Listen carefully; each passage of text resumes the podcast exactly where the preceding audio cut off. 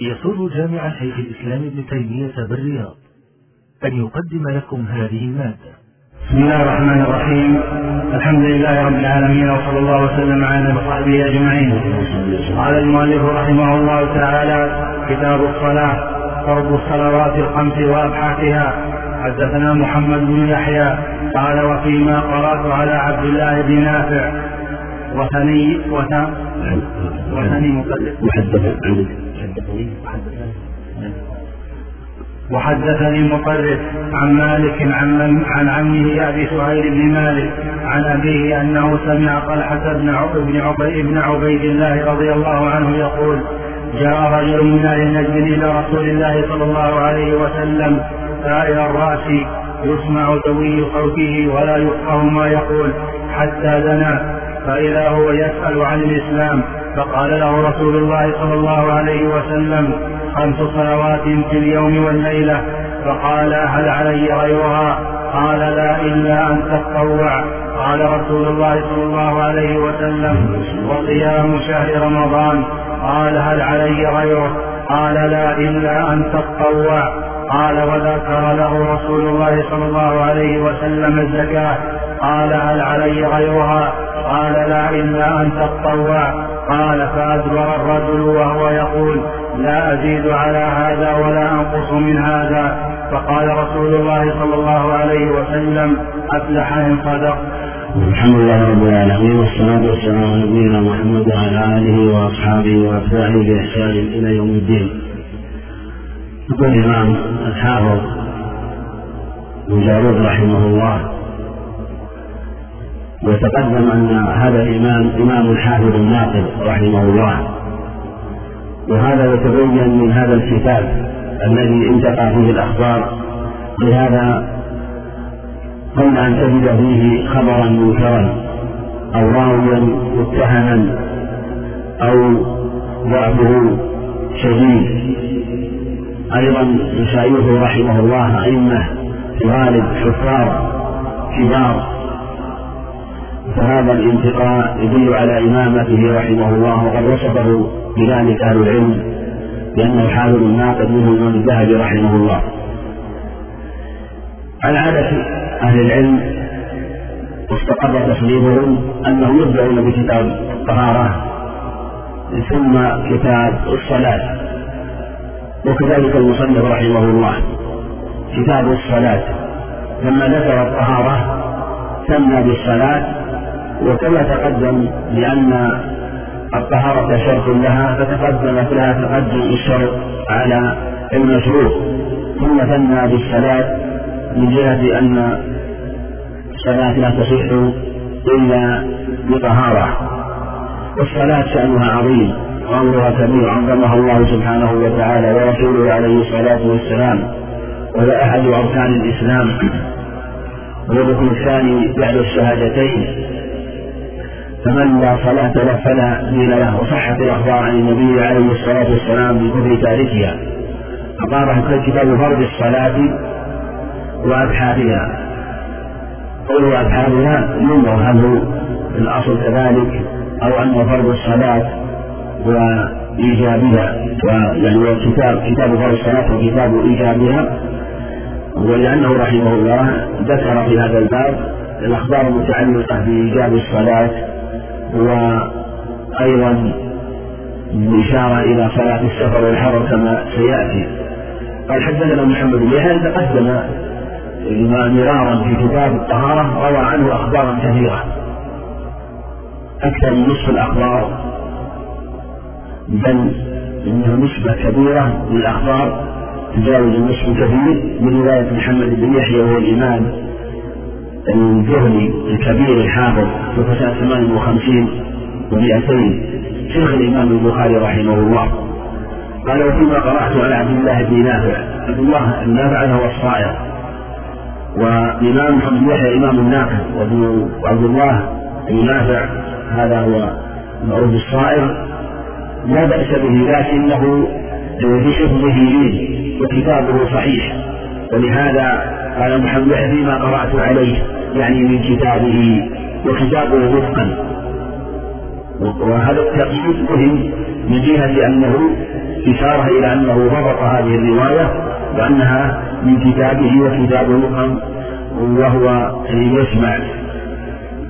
وحدثني قال حدثنا وحدثني الأمر في هذا واسع يعني يعني لو قال قوله هنا اختصار الواو هنا والثاء والنور والياء سواء قال حدثنا أو حدثني آه، لا بأس به وبعضهم يقول حدثني فيما خصه بالحديث وبعضهم آه، يقول لا يفرق بين هذا وهذا. مطرف. هذا المطريف اليساري وهو لا بأس به من شيوخ من شيوخ محمد بن يحيى. الواو ونعط على قولها على حدثنا محمد بن يحيى يعني عن حدثنا عبد النافع وحدثنا أيضا مطرف. نعم يعني آه هذا هو مطرف بن عبد الله بن مطرف جده مطرف؟ وهو آه ثقة لا بأس به. عن مالك بن المشهور عن عمه أبي سهيل نافع بن أبي مالك. نافع بن أبي مالك الأصبحي. ومالك أبوه مالك بن أبي عامر. مالك بن أبي عامر وكلاهما ثقة. وهذا إسناد صحيح وقد أخرجه الشيخان وأخرجه الشيخان. سمع طلحة بن عبيد الله التيمي الصحابي الجليل المشهور الجواد رضي الله عنه أحد العشر المبشرين بالجنة وأحد الستة الذي توفي عنه رسول الله صلى الله عليه وسلم وهو وهو الذي وقع النبي عليه الصلاة والسلام بيده في غزوة أحد فشلت يده رضي الله عنه وقتل شهيدا حمل سنة ست وثلاثين في يوم جمل وراجع رضي الله عنه ورحمه.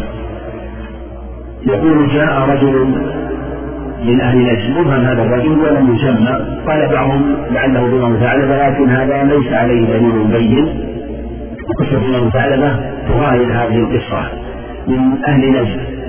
نجد هو ما بين الحجاز إلى العراق كله ما انفصل من نهاية الحجاز إلى بلاد العراق كله يسمى نجد. هذا أعلاه هذا السلم آه، جاء رجل من أهل نجد إلى رسول الله صلى الله عليه وسلم ثائر الرأس.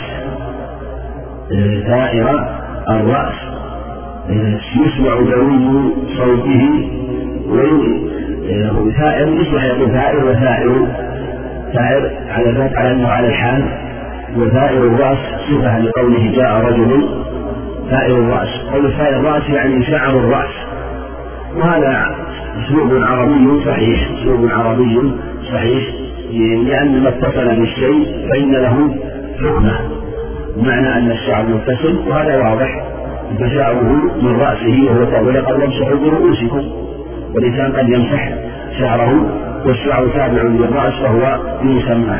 فلا آه، مجال هنا ولا حد ولا يقال أن المعنى فائر شعر الرأس فمن ثار شعره يقال ثار رأسه. ولأن الشعر لا يثبت إلا على الرأس. يسمع دوي صوته. الدوي والصوت الذي لا يميز.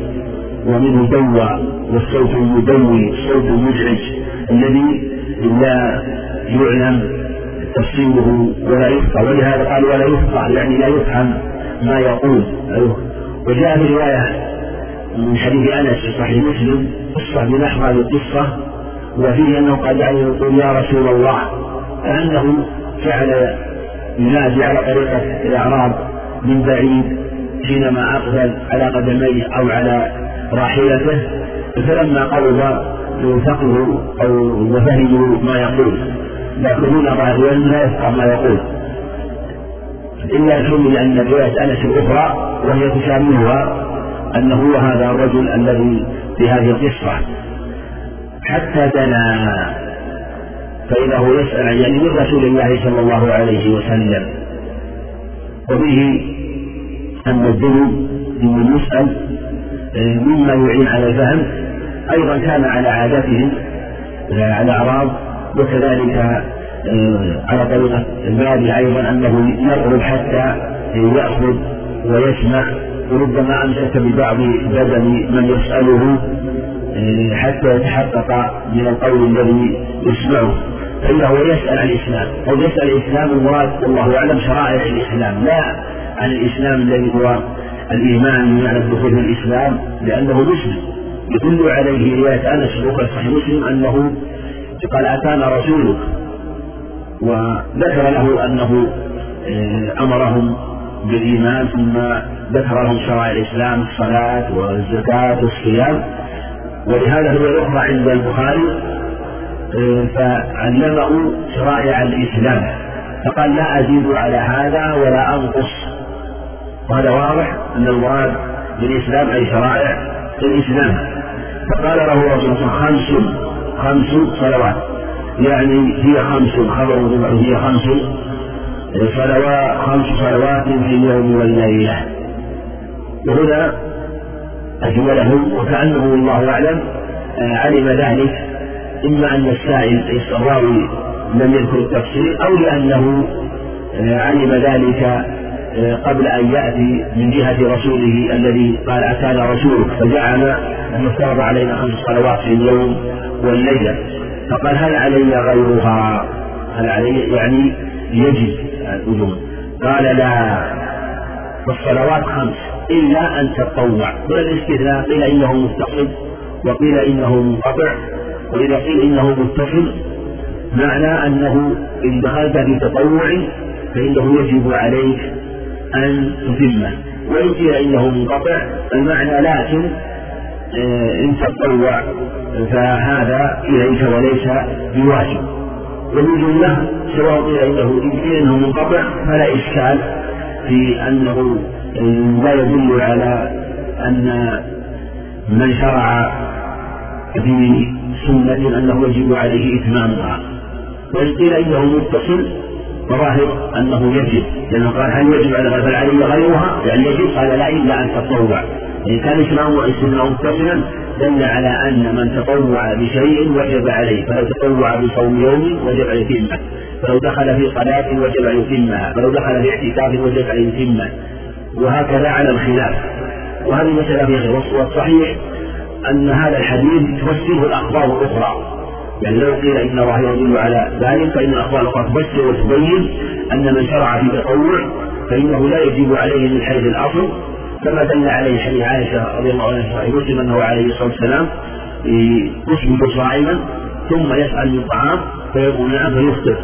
وثبت حديث جويري في صحيح البخاري أنه عليه الصلاة والسلام لما دخل عليه صائمة يوم الجمعة قال أصمت أمس قال لا قال في غدا قال لا قال فأفطري فأمرها بالفطر. ولو كان واجبا لم يأمرها بالفطر فدل على أنه لا يجب بحيث الجملة واختلف في بعض الأشياء. قال رسول الله صلى الله عليه وسلم وصيام شهر رمضان. هذا واجب بالإجماع في هذا الخبر وفي غير قال هل علي غيره؟ قال لا إلا أن تطوع. مثل ما تقدم يعني تطوع بالصوم نفلي كما تقدم أن يتطوع بنافلة ونحوها قال وذكر له رسول الله صلى الله عليه وسلم الزكاة.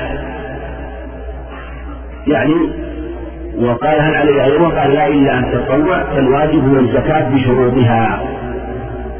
قال فأجبر الرجل بعدما علم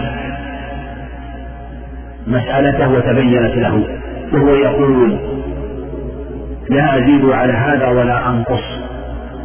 في الآخر أنه علمه شرائع الإسلام وقال لا أزيد على هذا شيئا ولا أنقص منه. قال ولا ينقص من هذا. فقال رسول الله صلى الله عليه وسلم أفلح إن صدق. عند مسلم من حيث أنس ليدخلن الجنة إن صدق. يدخلن الجنة إن صدق. والفلاح هو الظفر والفوز وهي كلمة تجمع خير الدنيا والآخرة. وليس كلمة أجمع للخير من هذه الكلمة الفلاح. يقول أهل العلم وهي عندها اللغة أنها أجمع كلمة للخير وهي أبواب الخير وهو الفلاح. قوله أبلح عن صدق بمعنى أنه أدى الواجب. فعلى هذا من أدى الواجب. صادقا فيه فإنه ينظر له الفلاح والظفر والفوز لأنه لم يترك واجبا. لكن هذا يفسر منه أيضا نصوص أخرى معنى الفلاح هنا بأداء الواجبات والانتهاء عن المحرمات. وهذا واضح من كلام هذا الرجل. وهذا الحديث فيه فوائد كبيرة. منها كما تقدم أنه لا يجب إلا الصلاة الخمس. لكن لا يدل على أنه لا يجب هنا واجبات أخرى. لأن الواجبات نوعان. واجب وجودا مستقرا مستمرا. فهذا في, هذه المفروضات الخمس في هذه هذه الأركان. بعد الشهادتين والحج أيضا لم يذكر واختلف فيه. هل هو لم يذكر وتركه الراوي وإن كان الظاهر أنه لم يذكر لكن ذكر في أخبار أخرى. فهنا هذه الواجبات تجب وجوبا مستقرا دائما. لكن هنالك أشياء تجب وجوب عارض. النبي عليه الصلاة والسلام قال إنه لا لا يجب غير هذه الأشياء الوجوب المستقل للدائم. أما وجوب شيء عارض فدلت النصوص عليه مثل آه، بعض الصلوات صلاة الكسوف جاءت النصوص في الأمر بها وذهب من العلم إلى وجوبها وصلاة العيدين قال ذهب من العلم إلى وجوبها فهو من قال بوجوب صلاة العيدين ووجوب صلاة الكسوف لا لا يرد عليه هذا الدليل إنما يرد فيما إذا وأوجبنا شيئا وجوبا مستقرا مستمرا غير غير هذه الأشياء. كذلك مثلا الصوم.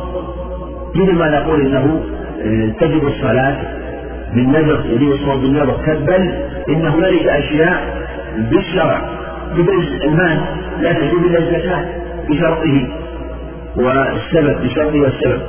لكن هنا هنالك أشياء تجب في المال من النائبة ما يلوم أهل الإسلام ويحتاج إليه وإكرام الضيف وإطعام الجائع هذه واجبة تجب لكنها تجب لأسبابها وجوبا عارضا.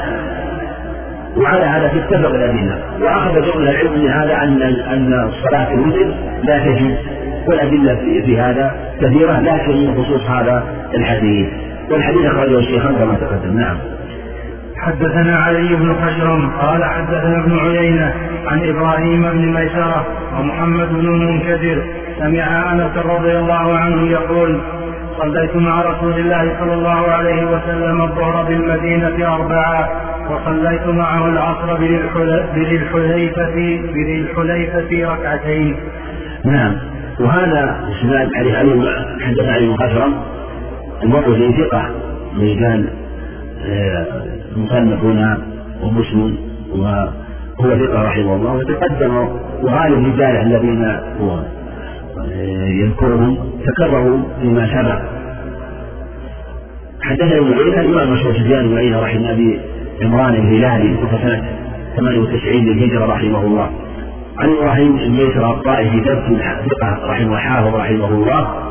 ومحمد بن بدر بن هذيل السيدي رحمه الله ثقة رحمه الله سمع أنس بن أنس رضي الله عنه أنس بن مالك انصار خادم النبي عليه الصلاة والسلام في سنه 93 على أحد الأقوال جاوز المئة وقيل بلغ آه، إلى سبع سنوات ومئة سنة رحمه الله ورضي عنه وله مناقب كثيرة رضي الله عنه.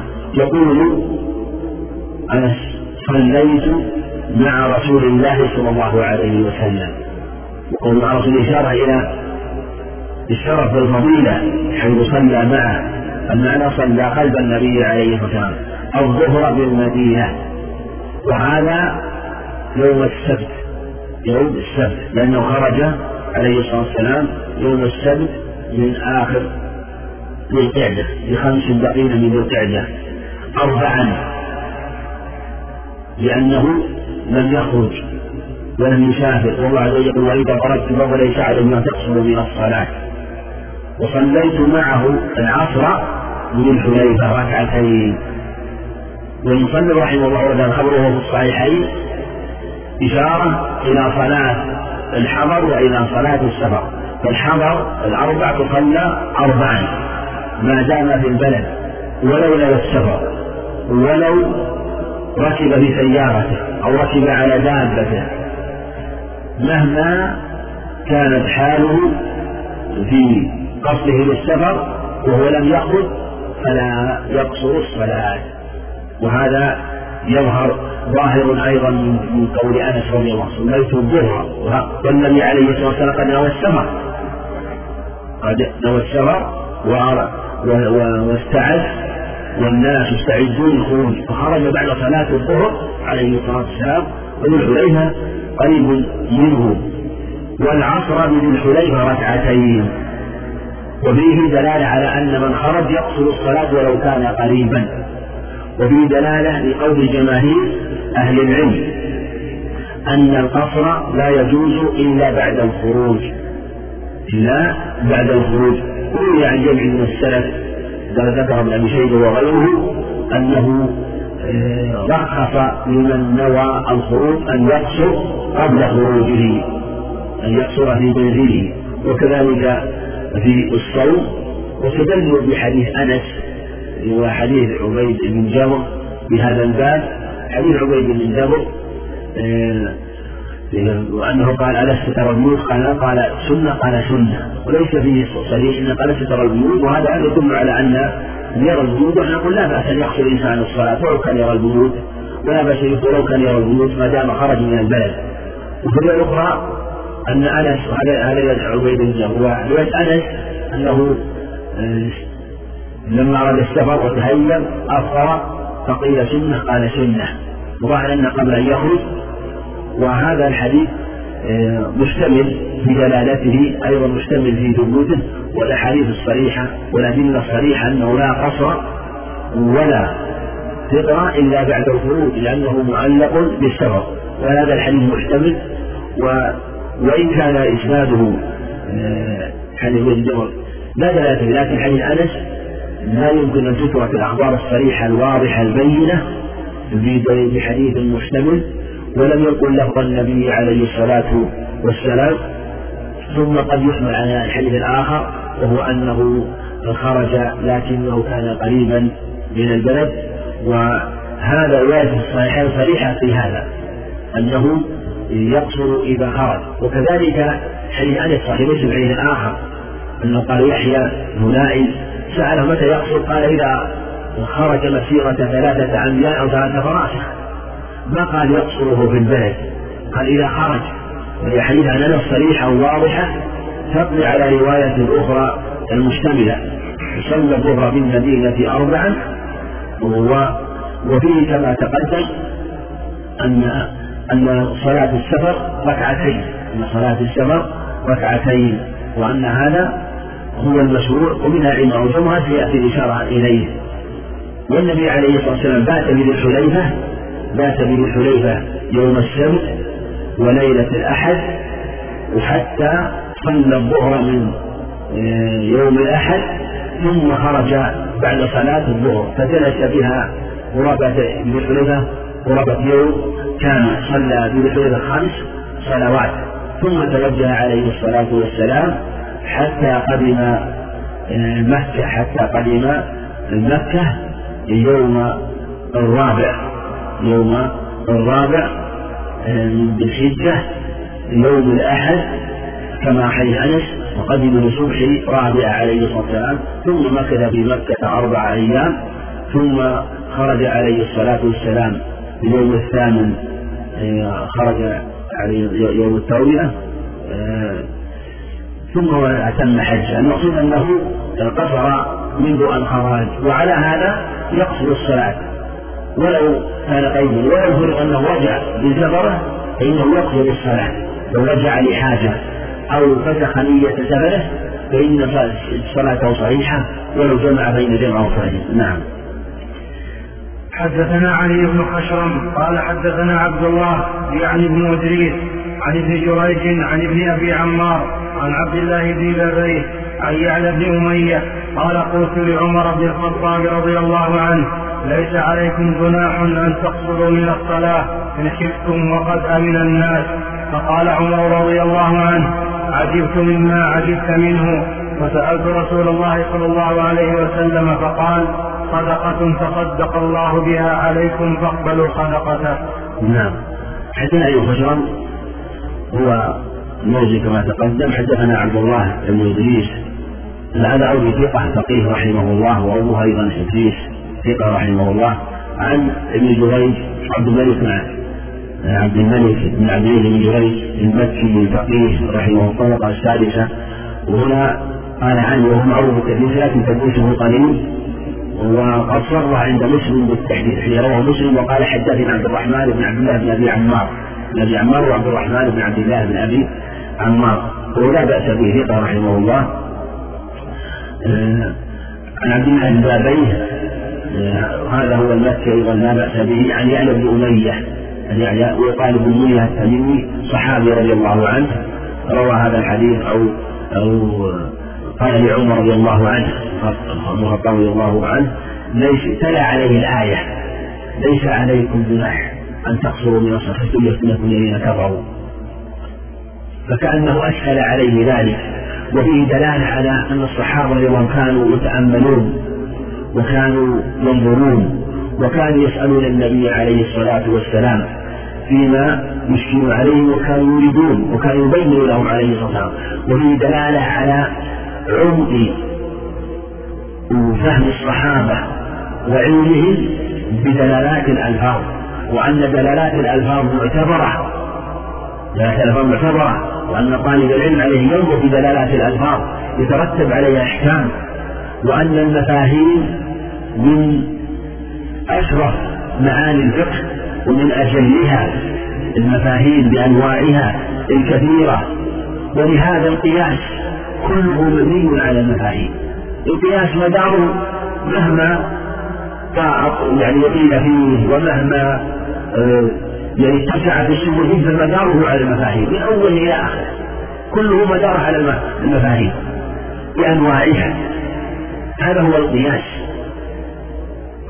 ولهذا يعلى رضي الله عنه لما قال إن خفتم المفهوم هنا على صيغة الشر دليل أن القصر مقيد بالخوف فمفهومه أنه إذا انتفى الخوف أنه لا قصر.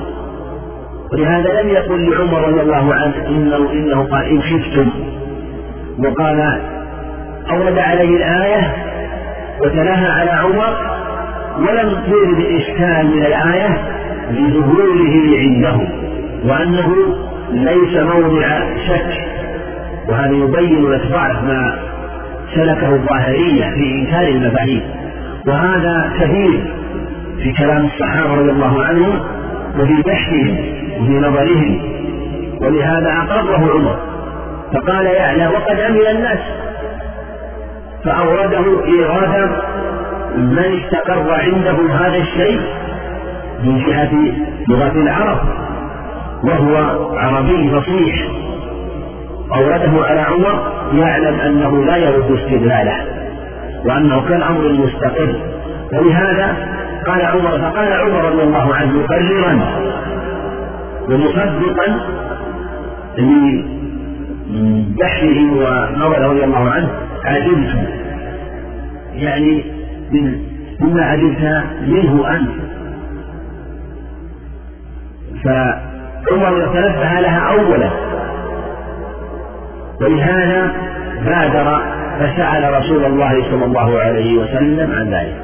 وفي دلالة على فضل عمر وجلالة عمر رضي الله عنه حيث بادر يعلم أمية إلى سؤاله لعلمه أنه يجد عنده الثلج واليقين في هذه المسألة.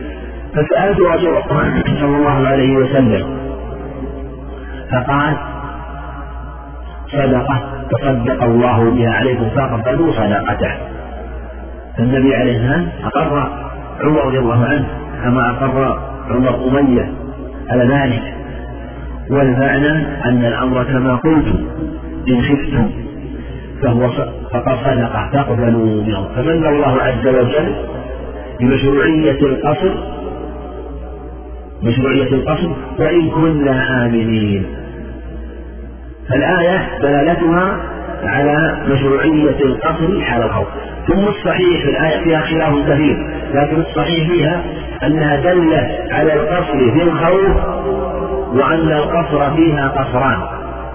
قصر كمية قصر آه، كمية وقصر كيفية إذا اجتمع السفر والخوف.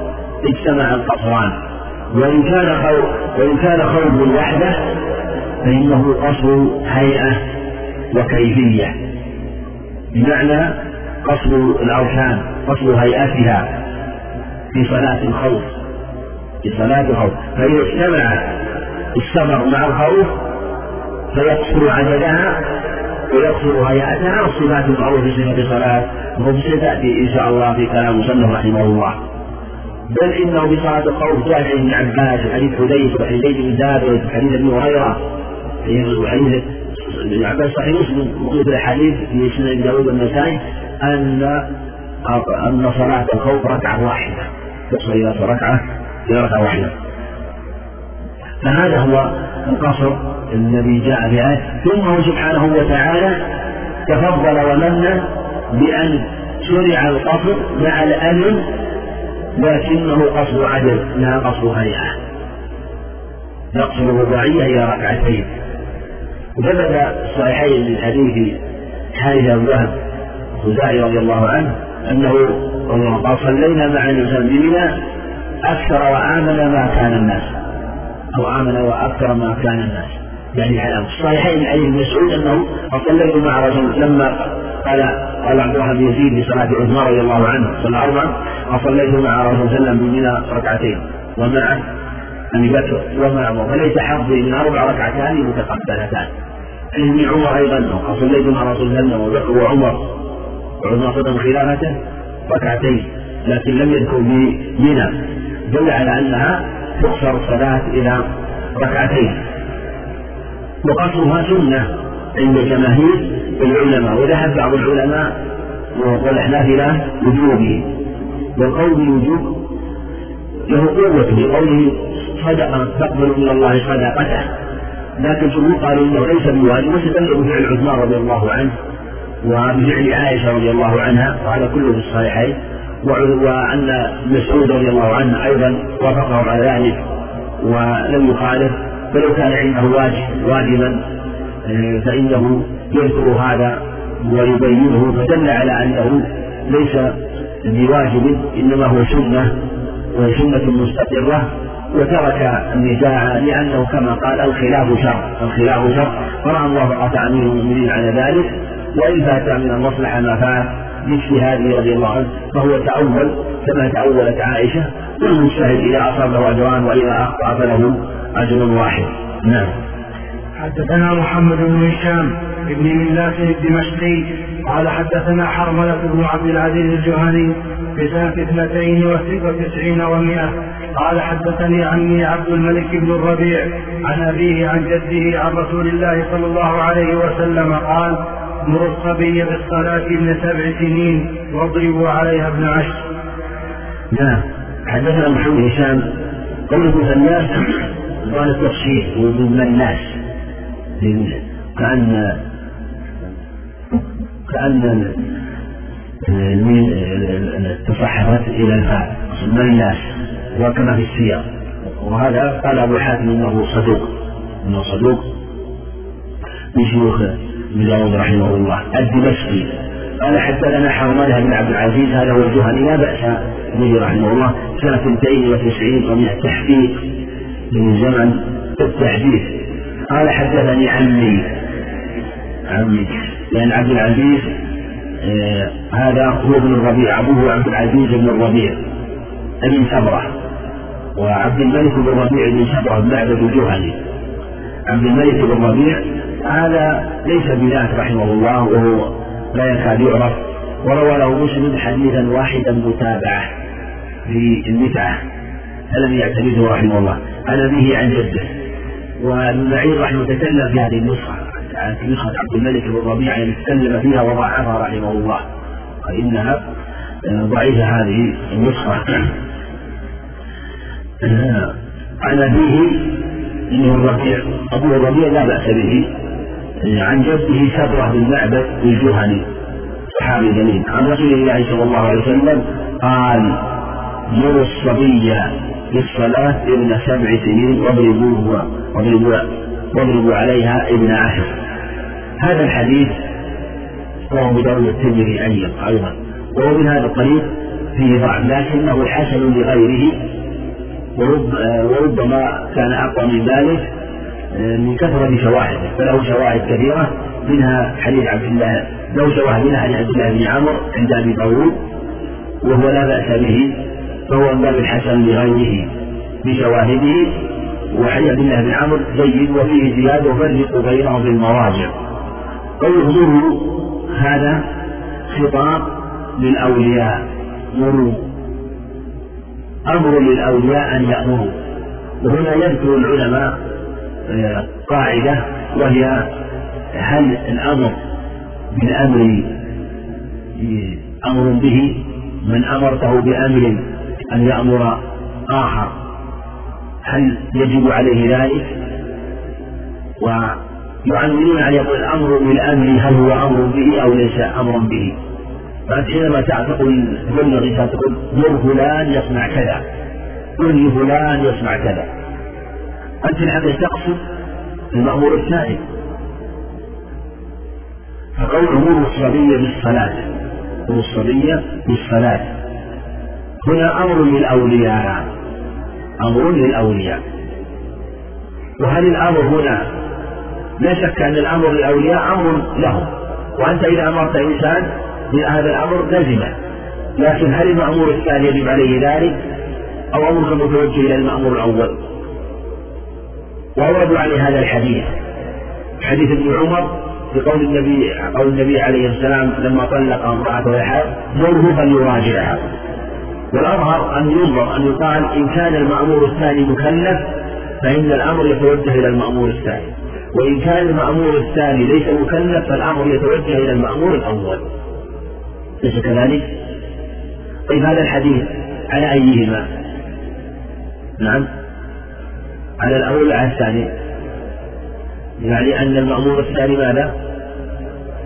فيكون الأمر متوجها لمن؟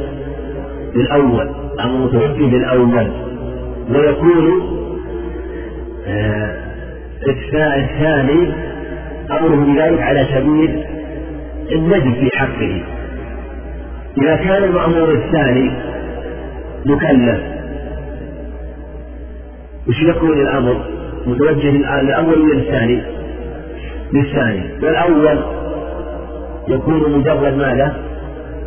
مبلغ مجرد مبلغ مجرد مبلغ فهو مبلغ للأمر وإلا فالأمر متوجه للثاني. وعليه حديث ابن عمر نوره فليراجعه. فابن عمر يجب عليه المراجعة.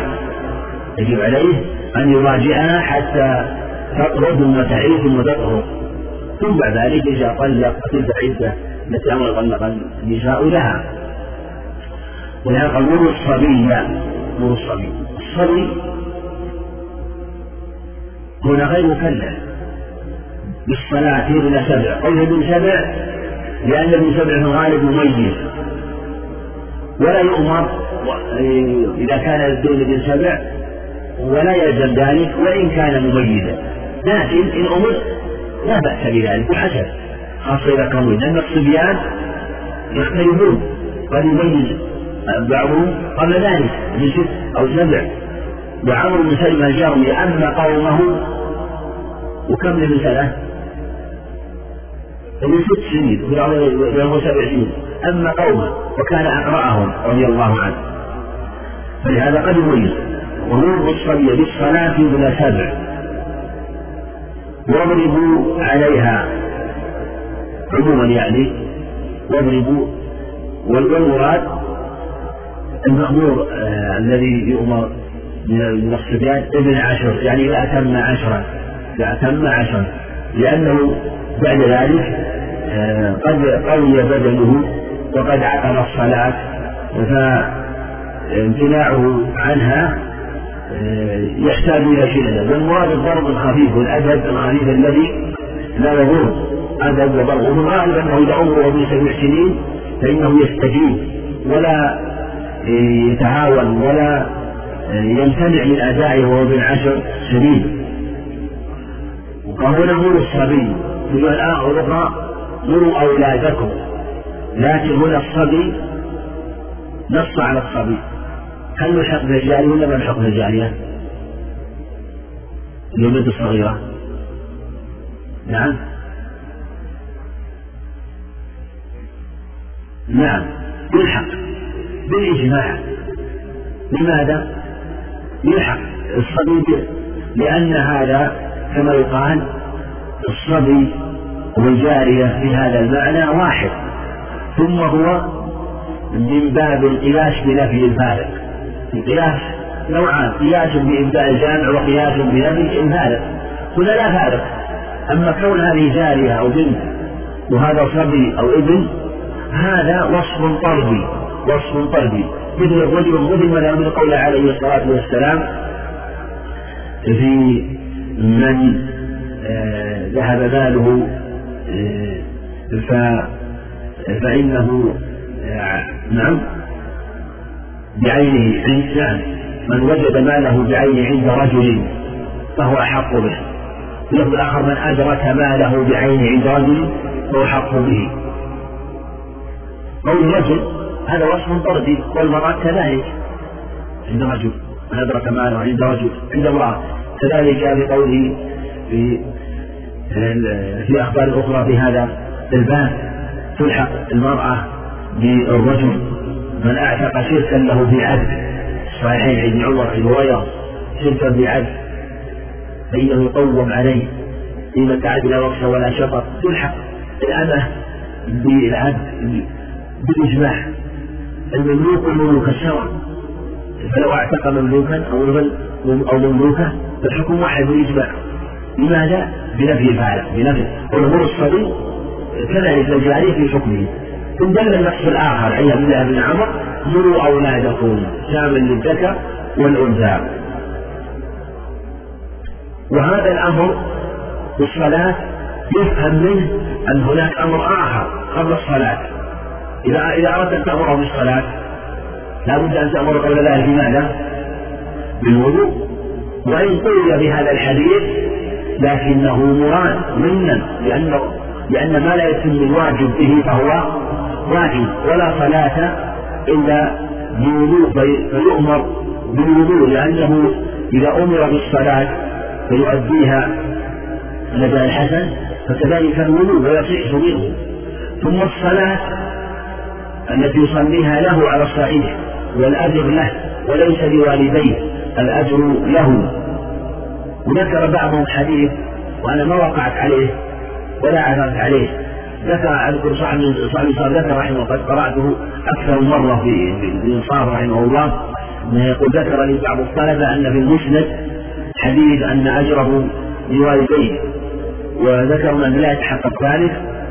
آه، ولا شك أن النصوص دلت على أن أجره له ولهذا في الحديث الصحيح الصحيح صحيح مسلم أن النبي عليه الصلاة والسلام لما لما رفعت الصدقة هل هذا حج؟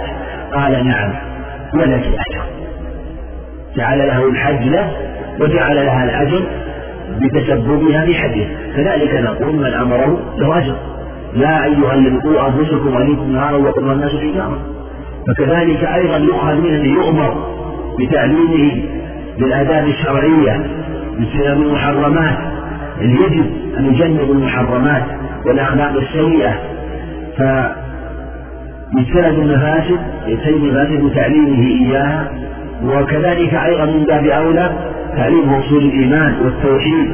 إذا كان يؤمر بالصلاة ويدل على الصلاة فيدل على أنه يؤمر أو يعلم أصول الإيمان وأصول التوحيد وأركان الإسلام وأركان الإيمان.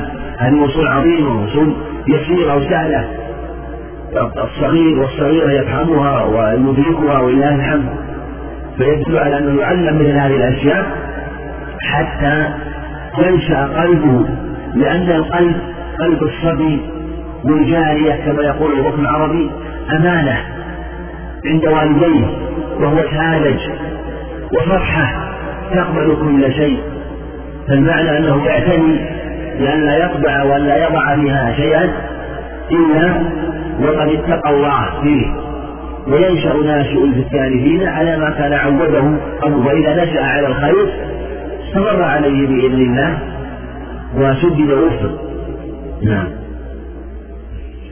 حدثنا محمد بن يحيى قال حدثنا عبد الرحمن بن مهدي عن حماد بن سلمة عن حماد عن إبراهيم عن الأسود عن عائشة رضي الله عنها عن النبي صلى الله عليه وسلم قال رفع القلم عن ثلاثة وعن النائم حتى يستيقظ وعن الصبي حتى يكبر وعن المجنون حتى يعقل أو يفيق.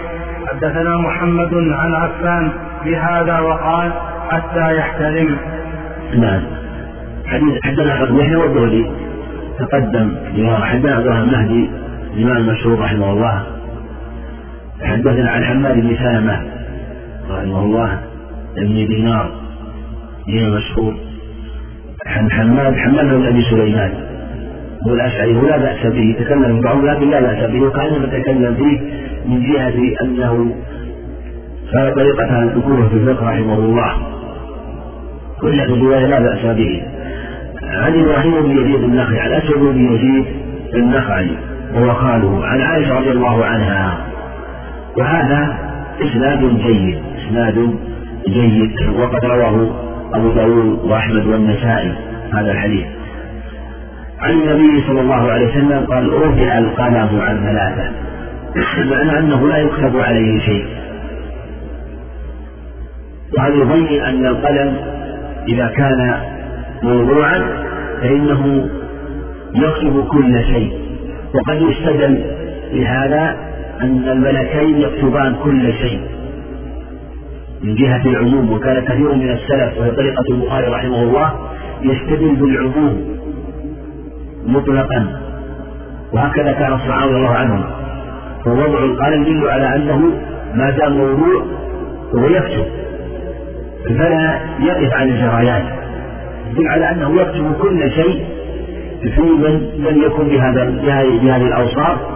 التي يرفع عن صاحبها القلم. يكتب كل شيء. لكن يبقى ما فيه حسنات يكون له وما فيه سيئات يكون عليه وجه وما سوى ذلك مما لا يكون فيه هذا ولا هذا فإنه يمحى عنه عن ثلاثة عن النائم حتى يستيقظ. والنبي عليه الصلاة والسلام وسيأتينا قال من نام عن صلاة من نام عن صلاة في اللفظ الآخر أو نسيها صحيحين من نسي صلاته له صحيح من نسي حديث أنس. عن أبي هريرة أيضا كذلك من نسي يعني مسلم من غفل عن صلاة. يشمل قبل هذه يشمل النائم والناسي. أيضا يشمل من غفل وإن كان مستيقظا غفل عنها. لأن الناس غافل. الناس غافل. لكن يدخل يدخل فيه آه، كل من غفل عنها بأي نوع من أنواع؟ الغفلة. عن النائم حتى يستيقظ هنا حتى للغاية. وحتى من آه، بمعنى أن ما بعدها ينافي ما قبلها. وله حكم مغاير لما قبلها ولهذا هي من مفاهيم المخالفة يسمونه مفهوم الغاية.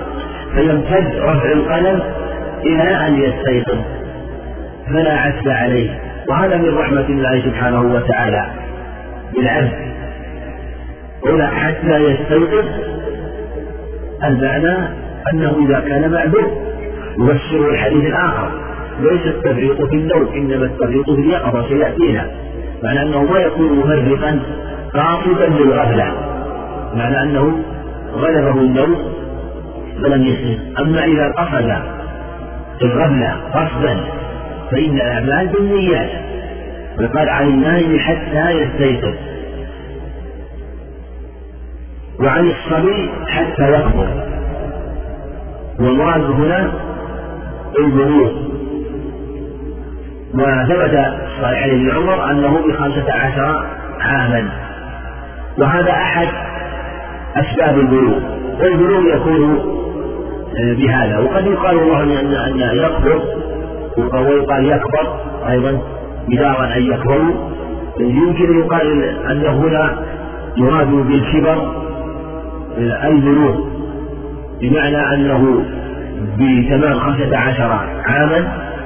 وكذلك نبات الشعر الخشن حول القبور والاشتلال وكذلك بالحزن والحيض عند المرأة. وعن المجنون وهو الذي لا يعقل حتى يعقل حتى يعقل. أو أو يعطي هنا حدثنا محمد وابن يحيى عن عفان ومسلم الباهلي الإمام المشهور من كبار شيوخ رحمه الله بهذا وقال حتى يحتمل رواية محمد عفان هذه رواها الإمام أحمد بسند جيد عن عائشة وقد رواها عن عن, عن علي رضي الله عنه آه، وعن الطفل حتى يحتمل وهذا واضح.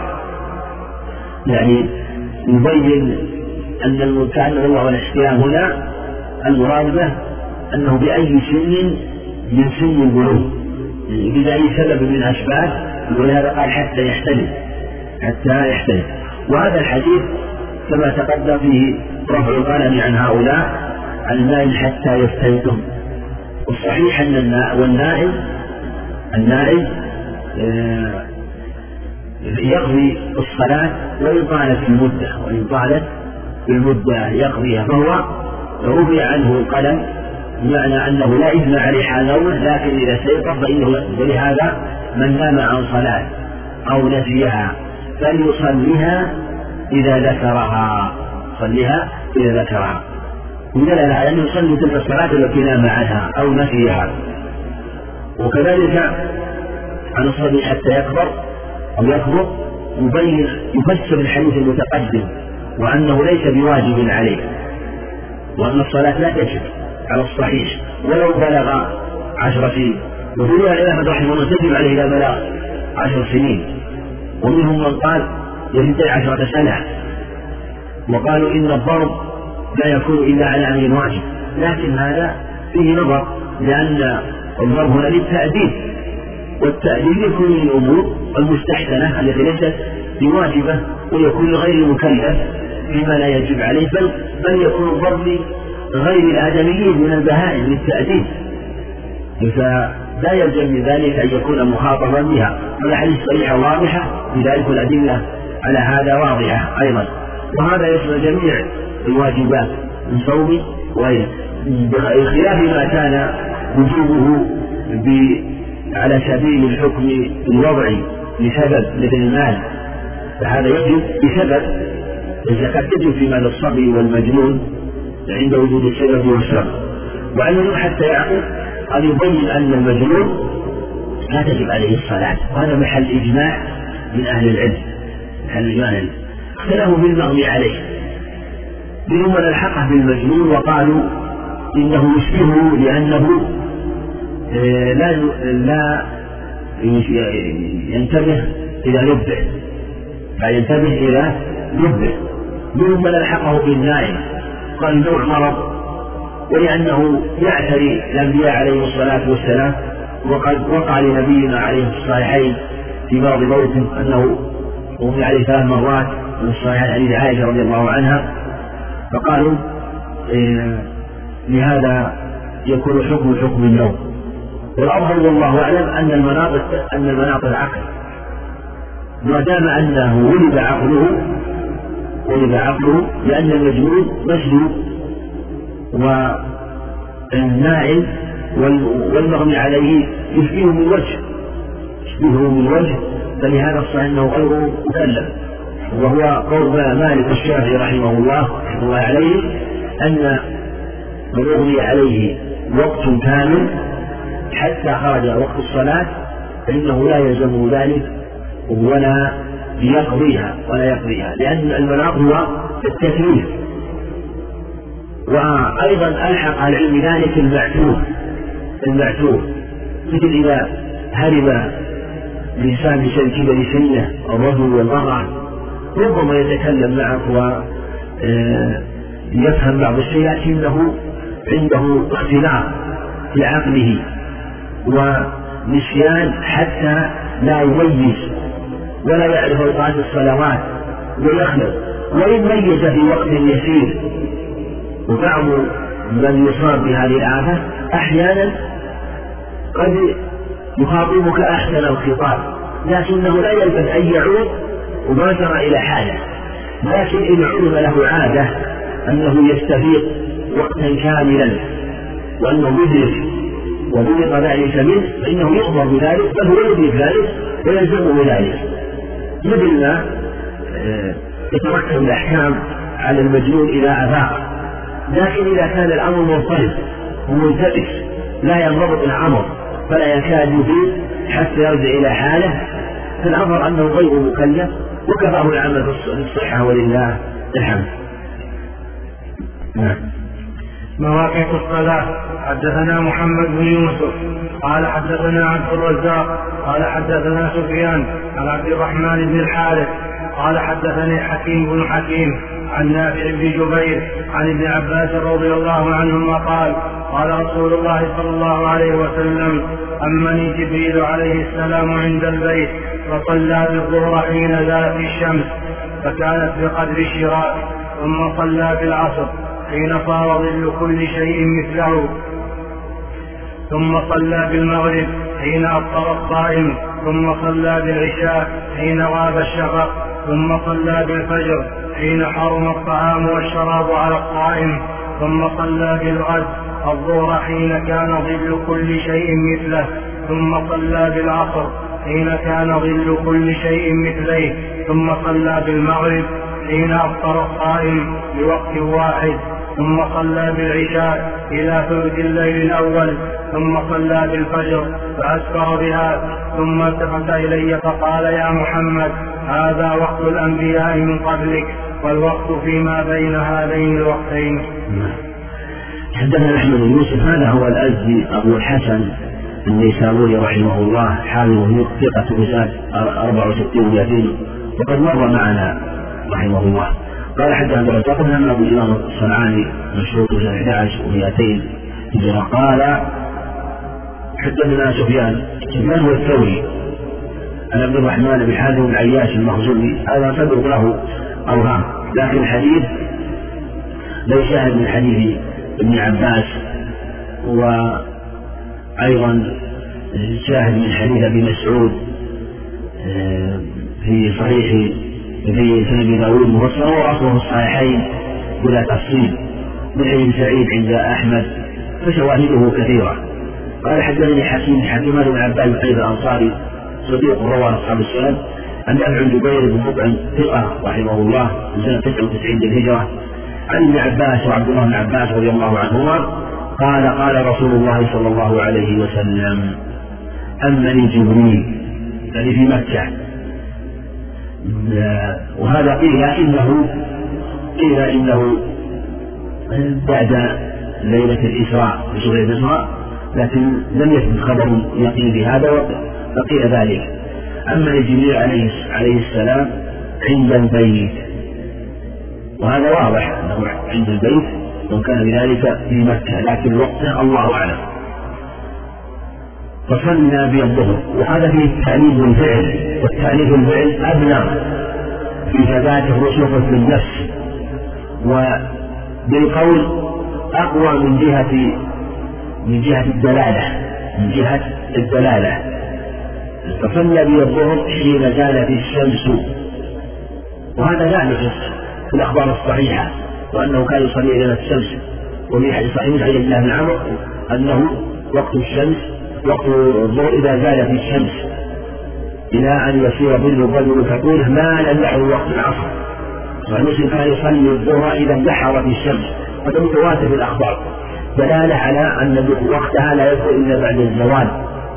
وهو أن تميل الشمس إلى جهة الغرب إلى جهة الغرب. هذا سوى فيء الزوال كما يقولون سوى فيء الزوال في البلاد التي لا تكون استوائية تكون على خط الاستواء. هذه لا بد أن لأن في الغالب يكون الظل آه، مصاحب لها ولو كانت عمودية ورأسية إذا لم تكن آه، رأسية تمام ما لم تكن مائلة جهة الجنوب وجهة الشمال فالظل موجود يكون سوى فيء الزوال سوى وهذا بقدر الشراك. الشراك هو سير النعل سير النعل. وفي هذا دلالة على أنه لا يجوز الصلاة دخول وقتها وهل يجب التحقق أو يكفي غلبة الظن؟ إيش تقولون؟ هل يجب التحقق دخول الوقت؟ نعم أو يكفي غلبة الظن؟ يجب التحقق يعني هل نتحقق يقينا أو إذا سمعنا ما صلينا والأذان على ماذا؟ على هذه التقاويم لكن يغلب على الظن دخول الوقت. وهذه قرائن ودلائل نكاد نقطع بها نقطع بها. مثل ولهذا قد يقول قائل أليس القاعدة عندنا اليقين لا يزول بالشك؟ والأصل عدم زوال الشك. لو قال قائل هذا الشيء ماذا نجيبه؟ إنها قاعدة محكمة. اليقين لا يزول بالشك. فلا نزول عن هذا اليقين إلا بيقين.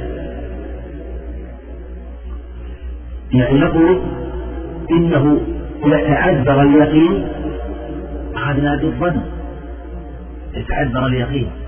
ثم أيضا نقول إن هذا الوقت وقت الظهر له دلائل وقرائن يعمل بها. وإذا دلت الدلائل والقرائن عملنا بها. مثل غروب الشمس. نحن نفطر على نفطر بغروب الشمس على غلبة الظن. ولهذا لو كنت في البرية فغلب على ظن غروب الشمس وأقبل إليها وأدبر أنهم هؤلاء وإن وإن كان هناك سحاب وغير غطى غطى الشمس تفتح ولا يشرع أن تنتظر حتى يظلم الليل تقول حتى أقطع لغروبها ولهذا النبي عليه الصحابة أفطروا في يوم غيم ثم ماذا؟ ثم طلع الشمس. هل تحققوا وقطعوا الغروب أو لم يقطعوا؟ لم يقطعوا لكن غلبت الدلائل والقرائن. وهذه قاعدة فيما يقول دلائل وقرائن يعمل به لأنه لأن الشريعة جاءت على ما يستطيع المكلفون ولا يكلفون شيئا فوق طاقتهم. فما دلت الدلائل والقرائن عليه فإنه يعمل به ولو تبين خلاف ذلك. فإن كان في نفس الأمر فإن فإن تبين ذلك هذه الحالة تعمل به إن امتحن الأمر وعملت بالدلائل والقرائن الحمد لله. ولا شيء عليه كل حال نعم فكانت بقدر الشراك يعني بقدر السيف. ثم صلى بي العصر حين صار ظل كل شيء مثله. الشكل هنا يكون بخطأ إلى مشكولة مثله لكن صار ظل كل شيء مثله خبر صار. ثم صار حين صار ظل كل شيء مثل معنى أن صار ظل العصر صار ظل العصر ظل ظل الشاخص مثله. ظل الشاخص مثله. وهذا المراد أي شاخص؟ وهنا لو صلى في العصر حين صار ظل كل شيء مثله معنى أنه أن وقت الظهر ينتهي بذلك ويبتدئ وقت العصر بتمام الظل بأن يكون ظله مثل الامتداد أو صلى في العصر يعني ابتدأ به الصلاة يعني وقت الظهر يمتد إلى هذا الوقت. ثم صلى به المغرب ثم الصحيح أنه لا اشتراك بين الظهر والعصر خلافا للجن والجماعة وأنه له وقت مشترك بينهما أربع ركعات. وهذا يجب عليه أن لا نعلم آخر وقت الظهر. وثبت مسلم أنه عليه قال وقت الظهر ذات الشمس وكان ظل الرجل كطوله ما لم يحضر وقت العصر. ما لم يحضر وقت دل على إذا حضر وقت العصر فإنه إيه، ينتهي وقت الظهر قبل ذلك. ثم صلى إلى المغرب حين أفطر الصائم. يعني غربت الشمس. وهذا هو وقتها بالإجماع. وقتها إذا توارت بالحجاب. ثم صلى بين العشاء حين غاب الشفق. الشفق الأحمر. وهذا هو الصلاة ثم صلى بالفجر حين حرم الطعام والشراب على الصائم.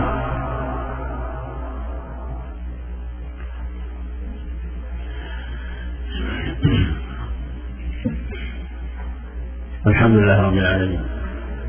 قال رحمه الله تعالى ثم صلى بما حين أفطر الصائم. ثم صلى بالعشاء حين غاب الشفق. وهذا جاء في الأخرى أنه صلى إلى ثلث الليل سيأتي نصف أنه إلى نصف الليل. لكن هنا في حين غاب الشفق يعني في أول وقتها في أول وقتها بعد ربيعها في أول وقتها. ثم صلى بالفجر حين حرم الطعام والشراب على الصائم يعني في أول وقت. وهذا لبيان أول وقتها. وأن إذا حرم الطعام والشراب حلت الصلاة كما في حديث جابر وحديث ابن عباس. ثم صلى بالغد من الظهر. مرة ثانية يبين الوقتين وأن الوقت متسع لهذه الصلوات حين كان ظل كل شيء مثله. والمراد أنه انتهى المراد يعني أنه فرغ من الصلاة حين صار ظل كل شيء مثله. هذا هو المراد لا أنه ابتدأها لأنه إذا صار كل شيء مثله في هذه الحالة دخل وقت وقت العصر. بصير المسألة التي تقدمت من حديث عبد الله بن عمر رضي الله عنهما ما لم يحضر وقت العصر.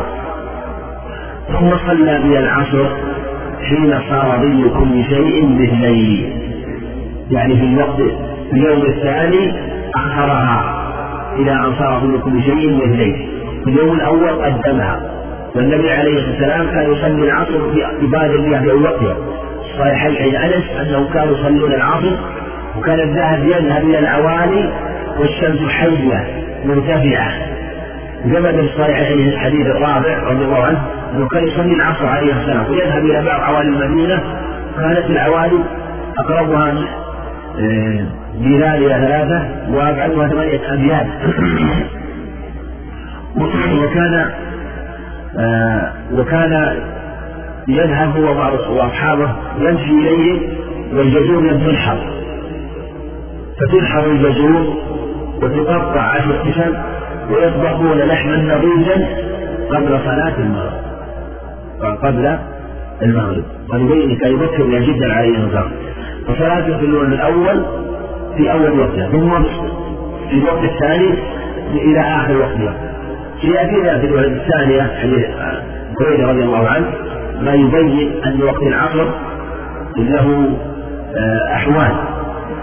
وهنا مثليه وقت الاختيار. وقت الاختيار. وهناك وهش وقيل من مثليه إلى الاصفرار وقيل إنه قبل الاصفرار. ولأن وقت الاختيار يمتد لعام ما لم تصفر الشمس. ما لم؟ تصفر الشمس.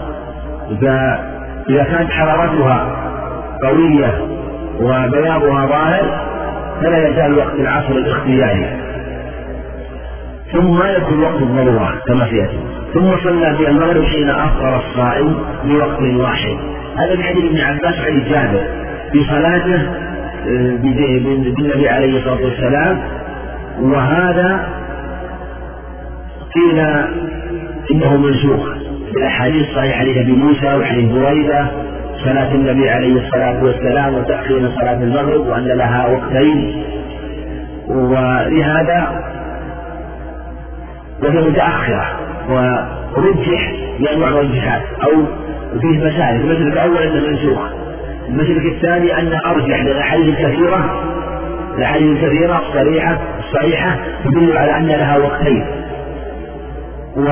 ومسلك ثالث مسلك ثالث والجمع. قالوا إن الأفضل الأكمل أن تصلي بعد في أول وقتها كما في صلاة إبراهيم عليه السلام في يومين.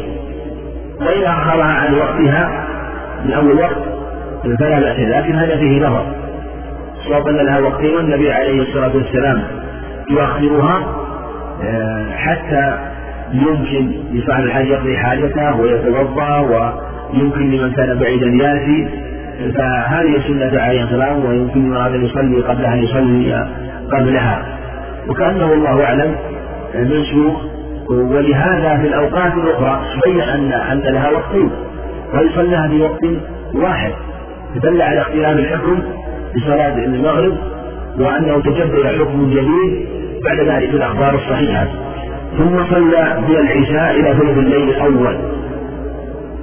وهذا ثبت في أخبار عدة سيأتي أنه يؤخرها إلى نصف الليل من حديث عبد الله بن عمرو وقت العشاء إلى نصف الليل إلى نصف الليل. لكن هذا الوقت آه، أو ما قارنه هو الوقت اللي يكون أولى آه، فلا يبكر بها جدا ولا يؤخرها فيحصل تأخير ولا آه، فيكون فيه فضيلة التأخير العشاء ولا يؤخرها تأخيرا كثيرا يشق على الناس.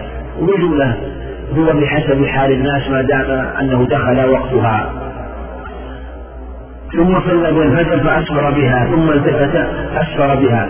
معنى أنه آه، تأخر عن الوقت اللي صلاها بالأمس كما سيأتي في الأخبار وأن لها وقتين وأن وقتها ما لم تطلع الشمس كما في حديث عبد الله بن عمرو وحديث أبي هريرة معنى في حديث بريدة وحديث أبي موسى دلت على هذا المعنى.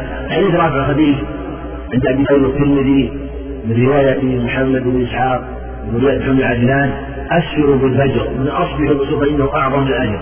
والمراد به تبين الوقت وظهوره لا ظهور آه النور وظهور ضوء الصبح. بل يصليها بغلس لكنه يتأخر عن أول الوقت. نعم. فأسفر بها يعني عن الوقت الذي تقدم. من أمس ثم التفت إليه فقال يا محمد هذا وقت الأنبياء من قبلك ودلالة على أن عندهم صلاة وأن بهذا الحديث وأن وقتها متسع لكنها بكيفيتها وعددها الله أعلم بها. والوقت فيما بين هذين والوقت فيما بين هذين الوقتين دل على أنه وقت متسع وأن من صلى في أوله أو في قد صلى في الوقت. نعم.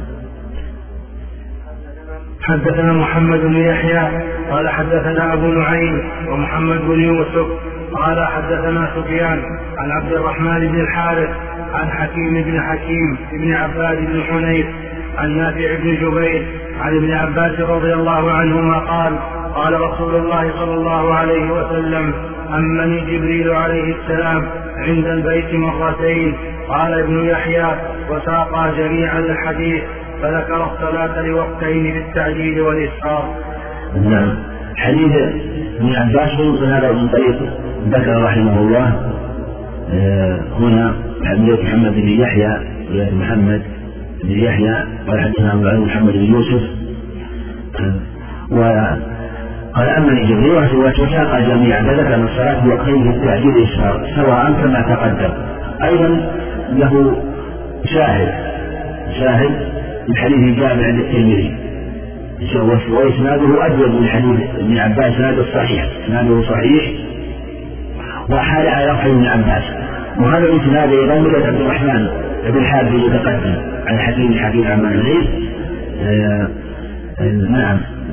فذكره رحمه الله من هذا الطريق ومرجع إلى عبد الرحمن الحارث وفي الصحيحين كما تقدم عند ابن مسعود أنه قال آه، صلى جبريل صلى رسول الله ثم صلى فصلى رسول الله صلى ثم صلى فصلى رسول الله ثم صلى فصلى رسول الله صلى ثم صلى فصلى رسول الله صلى الله عليه وسلم. خمسا في الصحيحين مختصر أنه اثنه بخمس صلوات. وشاهد واضح رواية جابر بن عباس في إمام البخاري ثابت في الصحيحين. وتفسيرها في هذه الأخبار وجاء في أبي داود من حديث أبي مسعود بن سام زيد الليلي ذكر تفصيل الصلاة لكن قالوا إنه وهم من راويه وأن المحفوظ في ابن مسعود أنه يريد ذكر تفصيل الصلوات. نعم. حدثنا محمد بن وديع النيسابوري قال أخبرنا إسحاق يعني بن يوسف الأزرق قال حدثنا سفيان الثوري عن علقمة بن مرتد عن سليمان بن بريدة عن أبيه رضي الله عنه قال أتى النبي صلى الله عليه وسلم رجل فسأله فسأله عن وقت الصلاة فقال صل معنا هذين فأمر بلالا حين زالت الشمس فاذن ثم أمره فأقام الظهر ثم أمره فأقام العصر والشمس مرتفعة بيضاء نقية ثم أمره فأقام المغرب حين غابت الشمس ثم أمره فأقام العشاء حين غاب الشفق ثم أمره فأقام الفجر حين طلع الفجر. فلما كان يوم الثاني أمره أن يبرد بالظهر فأنعم أن يبرد بها ثم أمره فأقام يعني العصر يعني العصر والشمس مرتفعة. فوق ذلك الذي كان ثم أمره فأقام المغرب قبل أن يغيب الشفق. ثم أمره فأقام العشاء حين ذهب ثلث الليل. ثم أمره فأقام الفجر فأسفر بها. ثم قال أين السائل عن وقت الصلاة؟ فقام إليه الرجل فقال رسول الله صلى الله عليه وسلم وقت صلاتكم ما بين ما رأيتم رحمه الله. هذا الحديث رواه مسلم كما تقدم. محمد بن جعل النيسابوري أنا ما وقفت على شيء يحتاج إلى بحث في ترجمته محمد نزيع النيسابوري هذا لكن الحديث ثابت من غير طريق رحمه الله. وأبو داود قد علم انتقاؤه لمشايخ رحمه الله وأنهم الحفاظ لكن الحكم على الراوي بالحفظ أو نحوه لا بد من الرجوع إلى ترجمته وجدت قال حتى إن بان إسحاق يعني يوسف الأزرق. هذا هو المخزومي الواسطي رحمه الله. ثقة رحمه الله من رجال الجماعة. قال حدثنا سفيان والثوري فالعلقمه المرغد آه هذا الكوفي رحمه الله ثقة من رجال الجماعة. عن سليمان بريدة آه بن حصيب ثقة. عن أبيه بريدة بن حصيب الأسلمي في سنة 63 هجرة رضي الله قال أتى النبي صلى الله عليه وسلم رجل فسأله عن وقت الصلاة. فقال فيه أنهم علموا وقت الصلاة آه، ويحتمل أنه أراد أن يأخذه عن النبي عليه الصلاة والسلام. فقال صلي مع مع هذين. قد يقول قائل. القاعدة الفقهية الأصولية أن تأخير البيان عن وقت الحاجة لا يجوز. فمن سئل ليس إذا سئل أجاب. ولما سأل النبي عليه الصلاة والسلام قال صلي معنا. اللهم صل على محمد. فهو حينما قال صلي معنا تأخير البيان فهم من هذا أن تأخير البيان عن وقت الحاجة يجوز لمصلحة يجوز لمصلحة أو يشرع لمصلحة يشرع بل يشرع للمصلحة. إذا كان مصلحة قد يسأل الإنسان مسألة فيرى أن يؤخر البيان مصلحة قد تسأل في مجلس عن مسألة الإنسان فلا تجيبه من مصلحة. فقد يقول لماذا لا تجيب؟ طبعا المصلحة لا تجيبه. ولهذا في الصحيحين زي هريرة ورواه السبعة ومعنى عند أبي بكر بن رفاعة الرافع في ذلك الذي أشاع صلاته لما صلى قال ارجع فصلي فإنك لم تصل. هل علمها النبي بما أخطأ أو أمرها أن يرجع؟ نعم. أرجع المرة الأولى الثانية ثلاث مرات. ثم قال والذي بعثك بالحق لا أحسن غير هذا فعلمني.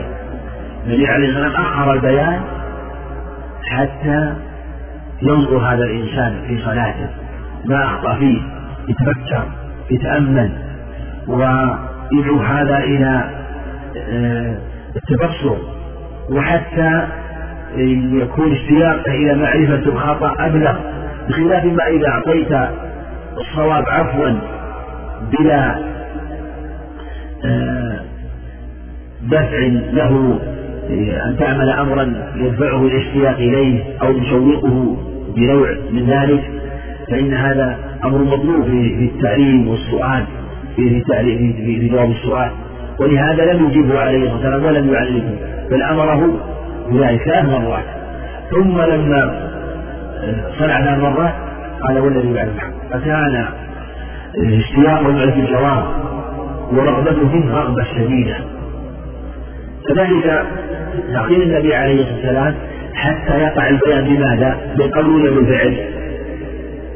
بالفعل والبيان بالفعل أبلغ في النفس وأشد رسوخ لأنه يشاهد أفعال النبي عليه الصلاة والسلام. ولهذا صلوا كما رأيتم صلوا. قال خذوا عني مناسككم.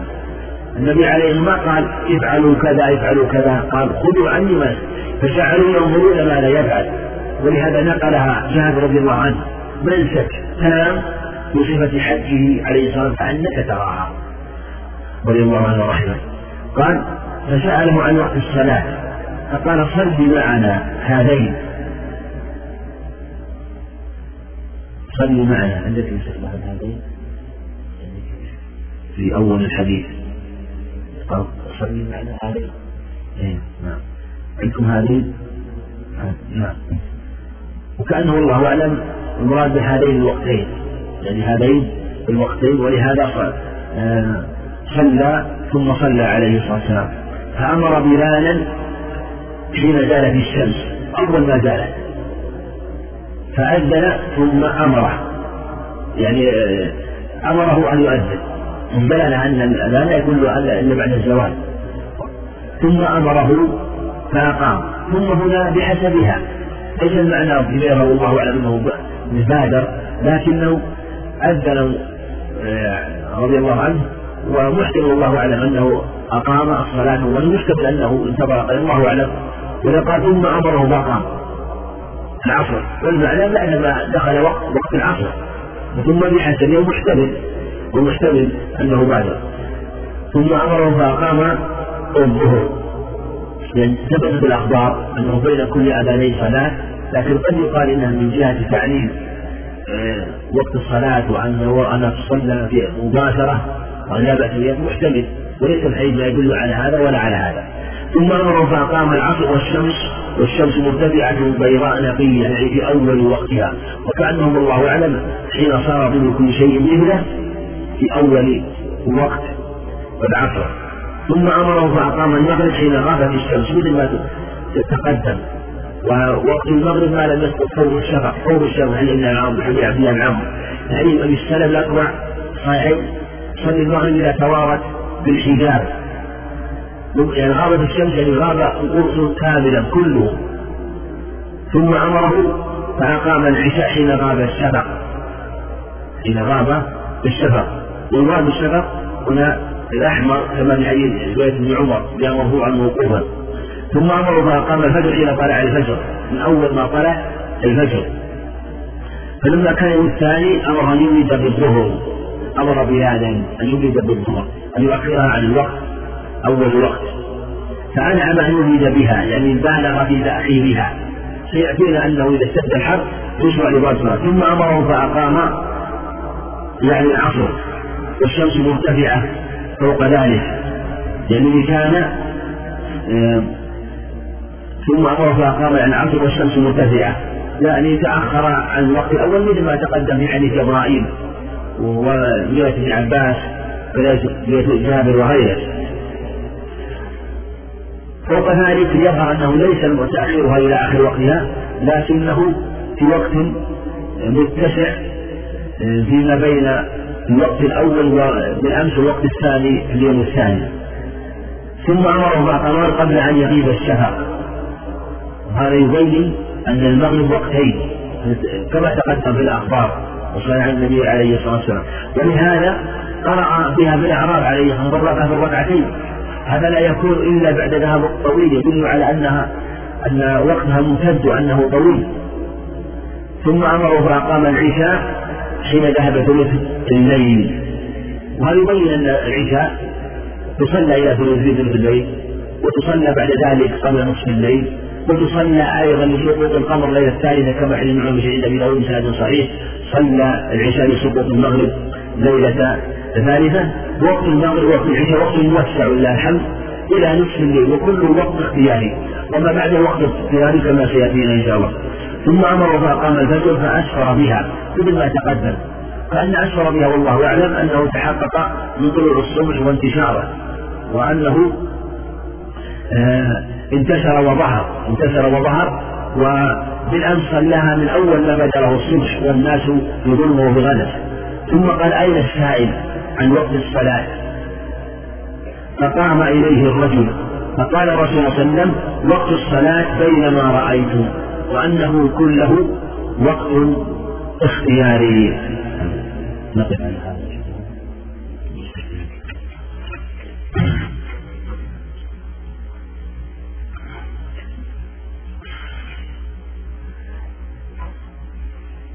وهذا يسأل عن قاعدة ما لا يتم بواجب اليمين. هذا قدم يعني شرع إليه في مسألة وجوب الوضوء. الوضوء وهذه قاعدة. ما لا يتم الواجب به. اليمين فهو واجب. هذه قاعدة. معنى أنه كما أنه يجب عليه الصلاة. أهل الصلاة يجب عليه أن يأمره بما يجب لها من الوضوء ونحوه. والله أعلم. وصلى الله على نبينا محمد.